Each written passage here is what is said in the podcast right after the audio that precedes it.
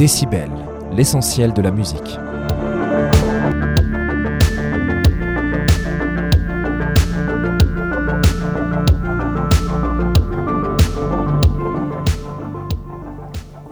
Bonjour et bienvenue sur Décibel, l'émission musique et culture.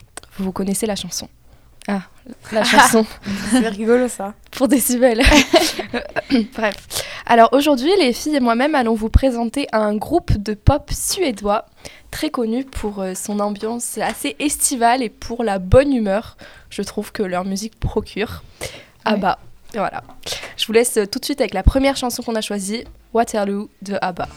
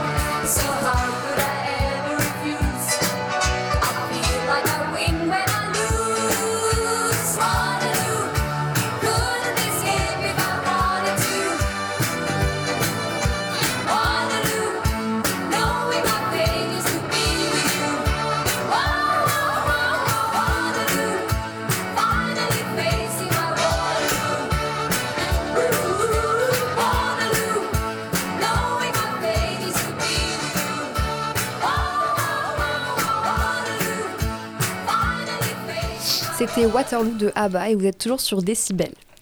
Donc pour la petite présentation du groupe, enfin petite, tout est relatif. Donc ABBA c'est un groupe euh, de pop suédois qui s'est fondé entre 1970 et 1971. Euh, il comporte quatre membres, deux femmes et deux hommes. Donc on a Agneta, Bunny, Bjorn et Annie Fried, mais qui est souvent euh, appelée Frida. Euh, et donc avant de se former, ce groupe, c'était deux couples différents, enfin on va dire totalement distincts. On avait Agneta et Bjorn et Frida et Bunny. Et euh, ils travaillaient chacun de leur côté euh, dans le domaine de la musique. Ils étaient assez connus à ce moment-là euh, en Suède. Puis en fait, les deux hommes vont se rencontrer en studio parce qu'ils travaillaient dans la même, pour le même label. Ils vont devenir amis et puis une fois ils vont partir en vacances tous les quatre et puis ils vont se dire tiens on a tous les quatre du talent pourquoi on ferait pas un groupe? Et donc c'est de là qu'est né ABBA donc en 1970. Ensuite, en 1974, ils participent à l'Eurovision, qu'ils vont gagner avec le titre Waterloo qu'on vient d'écouter. Et euh, c'est comme ça que le groupe va connaître un succès mondial euh, dans une époque qui est marquée par le disco. Euh, ils vont devenir rapidement le groupe le plus, avec le plus d'albums vendus, à peu près 400 millions, je crois, à ce moment-là, ce qui est énorme. Et donc, vu qu'ils ont connu le succès avant, euh, chacun séparément de leur côté, le groupe connaît bien le monde de la musique et ils vont vraiment tout gérer par eux-mêmes, que ce soit de la composition à l'écriture, à la chanson, au côté marketing et à la communication du groupe. Euh, donc, ils sont assez indépendants à ce niveau-là. Euh, ils vont aussi être connus pour leur identité visuelle, puisqu'ils vont faire des clips avec beaucoup de chorégraphie, des tenues toujours plus spectaculaires, colorées, avec des paillettes, etc. Ouais, c'est vrai que même sans entendre les musiques d'Abba, si Mm. on les voit, on voit les personnages, Oui. bon, on sait. Exactement. Ça, c'est Abba. Exactement. Euh, ils enchaînent ensuite les tubes avec donc Mamma Mia, Fernando ou Dancing Queen, Euh, des tubes qui sont encore aujourd'hui, presque 50 ans après, euh, toujours aussi appréciés. hein, on, le, on le voit bien. Carrément. notre génération est toujours Ouais. aussi fan d'Abba avec ses titres. Donc voilà, Anaël, je te laisse la parole.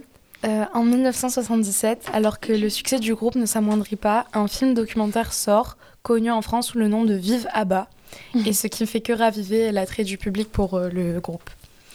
Malheureusement, le groupe connaît un premier divorce, celui d'Agneta et, et. Björn. Qui était du coup euh, marié. Du coup, oui, c'est... bah oui. Mais euh, ça n'empêche pas encore le groupe de continuer de se produire. Puis en 1981, c'est Bunny et Frida qui divorcent. Donc voilà, deux couples, c'était. C'est assez triste quand même. Ouais, qui met donc fin à la magie d'Abba, ce qui euh, se ressentira sur leur dernier, euh, sur leur dernier album.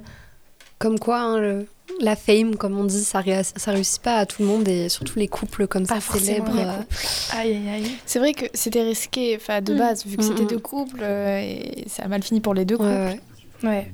Donc le groupe, il annonce officiellement euh, sa, de- sa dissolution officielle, assurant que chacun des membres désire faire une carrière solo. Ouais. Euh, mais alors qu'on ne pense plus jamais revoir le groupe, en 2018, soit 37 ans après leur dernier album, les membres annoncent s'être retrouvés en studio pour l'enregistrement de deux titres, dont Don't Shut Me Down, qui a été chaleureusement accueilli par le public. Et qu'on va écouter. Et euh, enfin, en 2021, le groupe sortira son dernier album, mais Morgan nous donnera plus de détails, donc je vous propose d'écouter Don't Shut Me Down. Tout de suite. ago, I heard the sound of children's laughter. Now it's quiet, so I guess they left the park. This wooden bench is getting harder by the hour. The sun is going down, it's getting dark. I realize I'm cold. The rain begins to pour as I watch the windows on the second floor. The lights are on, it's time to go. It's time at last to let him know.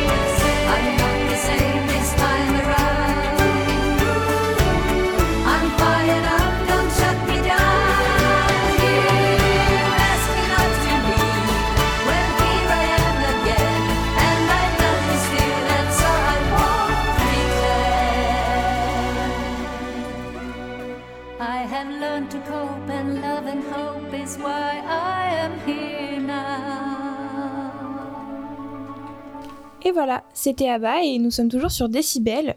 Euh, sur ce, je vous propose de regarder un petit peu la discographie euh, puisqu'elle est très complète.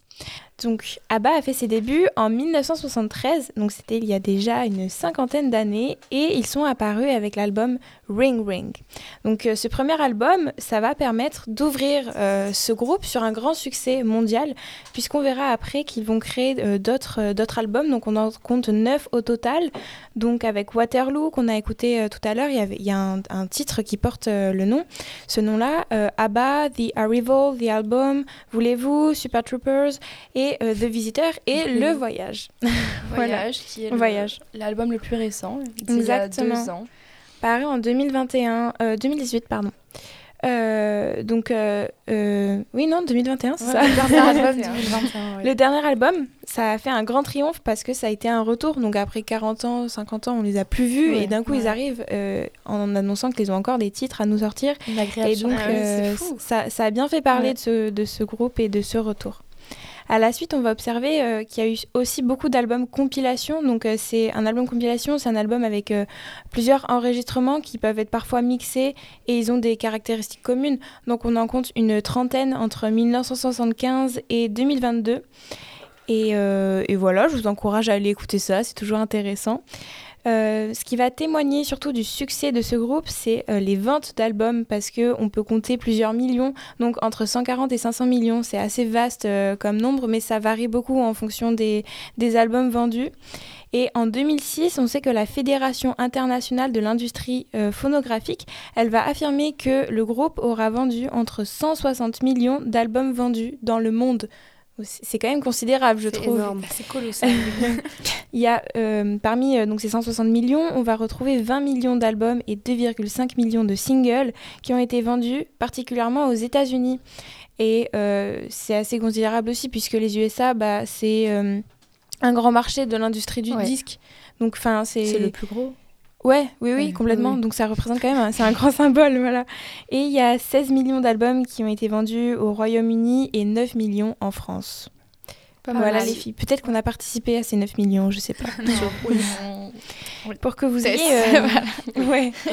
Pour que vous ayez une idée un, un peu plus précise de ce succès, euh, on sait euh, que Waterloo, donc c'est le- leur album paru en 1974, Oui, et on a écouté, euh, Ouais, voilà le, titre tout à l'heure, et il s'est vendu à plus de 6 millions d'exemplaires.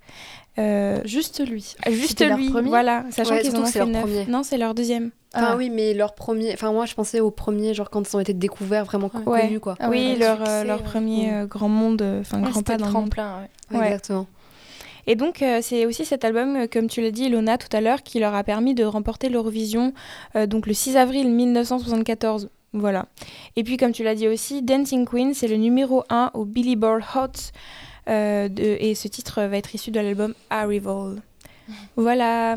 Et euh, on peut aussi noter euh, qu'il y a une grande importance dans la vidéographie qu'ils ont fait, euh, dans les toutes les vidéographies, de 1978 à 2018, parce que bah, on va retrouver des documentaires, donc comme les Super Troopers, et encore des films, ABBA, The Movie. Donc Annelle, tu nous en as un peu parlé tout à l'heure. Voilà, donc c'est tout pour la discographie et euh, je vous invite à écouter euh, tous ces nombreux titres. Et d'ailleurs, euh, je propose qu'on écoute People Need Love, qui est issu du dernier album, le fameux retour.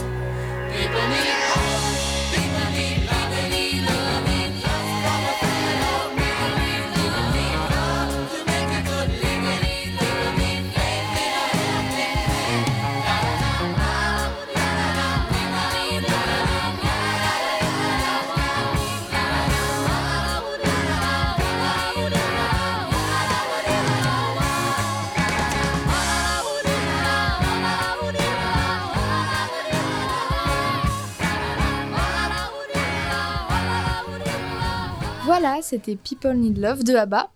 Et donc maintenant, on va démarrer avec euh, les anecdotes sur le groupe, à commencer par leur nom de groupe, qui a été mûrement réfléchi. Initialement, il s'agit d'un simple acronyme de leurs quatre prénoms, de- de- que Tess a cité en début d'émission. Ilona. Ou- Ilona, oui. Et euh, mais en fait, il- il aurait- ils auraient pu en choisir un autre, comme Baba, qui, qui collait bien avec euh, les années 70. Mm. Mais Ou Bab. Je sais pas. Bab. Ouais, enfin voilà, il y avait plusieurs B- B- acronymes A- A. possibles finalement. Mais un nom commençant par la lettre A, par la lettre A, permet à leurs albums d'être classés en premier dans les bacs et donc euh, ce sont les plus vite repérés. Ouais. Comme Anaël. Euh, de plus, Frida et Agneta, donc les deux femmes du groupe, ont commencé des, des carrières de chanteuses solo plus tard, après, après la séparation du groupe, tandis que leurs ex-maris ont collaboré ensemble pour la production de comédies musicales. dont je vais vous parler dans quelques instants. Voilà, exactement. Euh, ensuite, en 1999, un consortium, consortium, pardon. Oui. Consortium. Vraiment, je vais pas ce mot, euh, voilà quoi. Un consortium d'affaires américo-britannique propose un milliard de dollars au groupe pour qu'il se reforme, une somme conséquente, mais euh, mais le groupe refuse, alors qu'il devait aussi faire, ouais, ça devait entraîner la sortie d'un album et devait partir en tournée d'adieu un peu, mais il refuse. Donc euh, c'est pas leur euh, retour en 1999. Il va falloir attendre encore quelques dizaines d'années. Euh, de plus, les, comme les Beatles ou les Stones, ABBA avait son manager de l'ombre, euh, Stig Anderson, qui a façonné euh, le nom du groupe et lancé sa carrière. C'est lui qui a trouvé l'idée d'inverser dans le, dans le slogan, dans le slogan, dans le, le logo, d'inverser le B. Et donc, il a rassemblé aussi les membres du groupe et il a coécrit les premières chansons du groupe avec Björn et Benny. Euh, ensuite, on a notamment leurs costumes un peu farfelus, qui sont signature du groupe, comme l'a dit Tess, qui leur ont permis tout de même de payer moins d'impôts parce qu'en Suède, euh, porter des tenues extravagantes pour son travail donne cet avantage. C'est une loi en Suède? Mais je veux vivre en Suède. Donc voilà. En Suède. porter des tenues un peu ridicules euh, qui sortent de l'ordinaire, quoi. J'aimerais Et bien donc, savoir les critères quand même. Vraiment, Euh, à quel moment, à quel moment il y a une loi qui est passée, ils ont dit non, mais il y en a qui travaillent vraiment avec des tenues. euh, je Et pense pour ça, pourrait leur déduire pourrait- des impôts. Je pense clairement. Ouais. et Mm. donc Björn avait même dit Personne ne peut être aussi mal habillé sur scène que nous l'étions. À mon humble avis, nous, la- nous avions l'air cinglés à l'époque. Autant dire qu'ils ont dû économiser quelques euros. C'est pas mal, c'est une bonne technique. Ouais. Comme, euh, pardon, juste je termine avec euh, quelques anecdotes. Euh, comme je l'ai dit précédemment, les, les membres du groupe étaient mariés entre eux. Donc, euh, euh, Donc, mais ils ont divorcé. Agneta et Björn. Oui, c'est ça. et, Agneta et euh, et Frid et Benny. Exactement. Donc euh, voilà, leur divorce a conclu la fin du groupe, donc c'est un peu triste en soi. Et aujourd'hui, nous pouvons aller voir les concerts de ABBA, mais ce sont en fait des hologrammes. Et oui, des hologrammes. Les- C'est pas les Alors qu'ils se avatars, sont remis ensemble. C'est bizarre. Bah, en Ouais, même c'est temps, un peu ils sont un petit peu âgés maintenant, les membres du groupe. Donc oui, à se produire sur scène, j'imagine c'est pas évident, donc Mm. euh, Ouais. faire des hologrammes. Mais là, les, les hologrammes, ça plaît bien, hein, franchement. Ah ouais, euh, les concerts, ils sont complets à chaque fois. ouais. Putain. Mais si je dis pas de Pardon. bêtises, je crois que le nom c'est les avatars. Ah Avatar, Avatar, et c'est un peu rigolo. Ouais, pourquoi pas.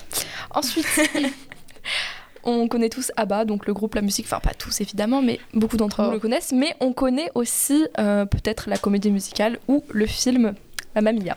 Donc je vais vous en Oui. parler. Euh, par exemple, les musiques d'ABBA ont été beaucoup utilisées par euh, d'autres artistes et le groupe a gagné encore plus de popularité, excusez-moi, notamment grâce à la comédie musicale Jukebox du nom de Mamma Mia que j'ai dit il y a deux secondes, Mm. qui est du coup le titre d'une chanson du groupe qu'on va écouter ensemble dans quelques minutes. Et euh, donc cette comédie musicale a été créée le 6 avril 1999 et euh, jouée de 2001 à 2015 au Winter Garden Theatre de Broadway, donc euh, aux États-Unis. La comédie musicale a été créée par Judy Kramer et deux anciens membres du groupe, donc les deux hommes qui ont en effet collaboré entre eux après la dissolution du groupe, tandis que les femmes ont choisi une carrière solo. Euh, cette comédie raconte notamment l'histoire de Sophie Sheridan et de sa mère Donna, vivant sur une île de Méditerranée. Donc Sophie est sur le point de se marier et souhaite que son père l'accompagne à l'hôtel, à l'hôtel pardon. Seulement, elle ignore lequel euh, des trois anciens amants de sa mère est son véritable père. Donc euh, elle invite les trois. Voilà, il y aura beaucoup de quiproquos et beaucoup d'humour. Donc la comédie Ouais. Je suis pas sûre qu'on puisse encore la voir. Cependant, elle a rassemblé quand même plus de 65 millions de spectateurs. Ouais. Et après euh, la première représentation, l'album ABBA Gold Greatest Hits, qui rassemble donc toutes les chansons utilisées pour la comédie, s'est très vite hissé en haut du palmarès musical au Royaume-Uni. Puis, une euh, belle performance ouais. quand même pour un album enfin, issu de comédie musicale Ouais, ouais. comme ça. Ouais. ouais. Bah après, l'ambiance du groupe correspond bien au film déjà. Oui, voilà justement. Après cette euh, comédie musicale, un film a été, a été produit, donc euh, intitulé Mamma Mia, évidemment, qui sort en 2008, et euh, ainsi une suite intitulée Mamma Mia, Here We Go Again, sort en 2018, donc dix ans plus tard. Meryl Streep, donc une actrice que vous devez probablement Oui. connaître, elle a fait de Le Diable s'habille en Prada, il me Oui, oui, semble, oui. beaucoup, de, beaucoup de films. Donc elle, elle Très joue euh, Donna, donc la mère de Sophie. Ça se passe en Grèce. Et en tant que conseil d'amis pour une petite soirée d'été, euh, je conseille ces films. Très ça joyeux. correspond bien, hein, ça correspond à l'ambiance été, summer, très à bas. très à bas. Et d'ailleurs, il n'est pas impossible qu'un 3 sorte dans les prochaines années. Ah. Ouais, ouais, Une ouais. bonne surprise ça. Bref, je vous laisse écouter la dernière chanson qu'on a choisie, Mamma Mia, de ABBA. Et merci d'avoir écouté jusqu'au bout. Au revoir.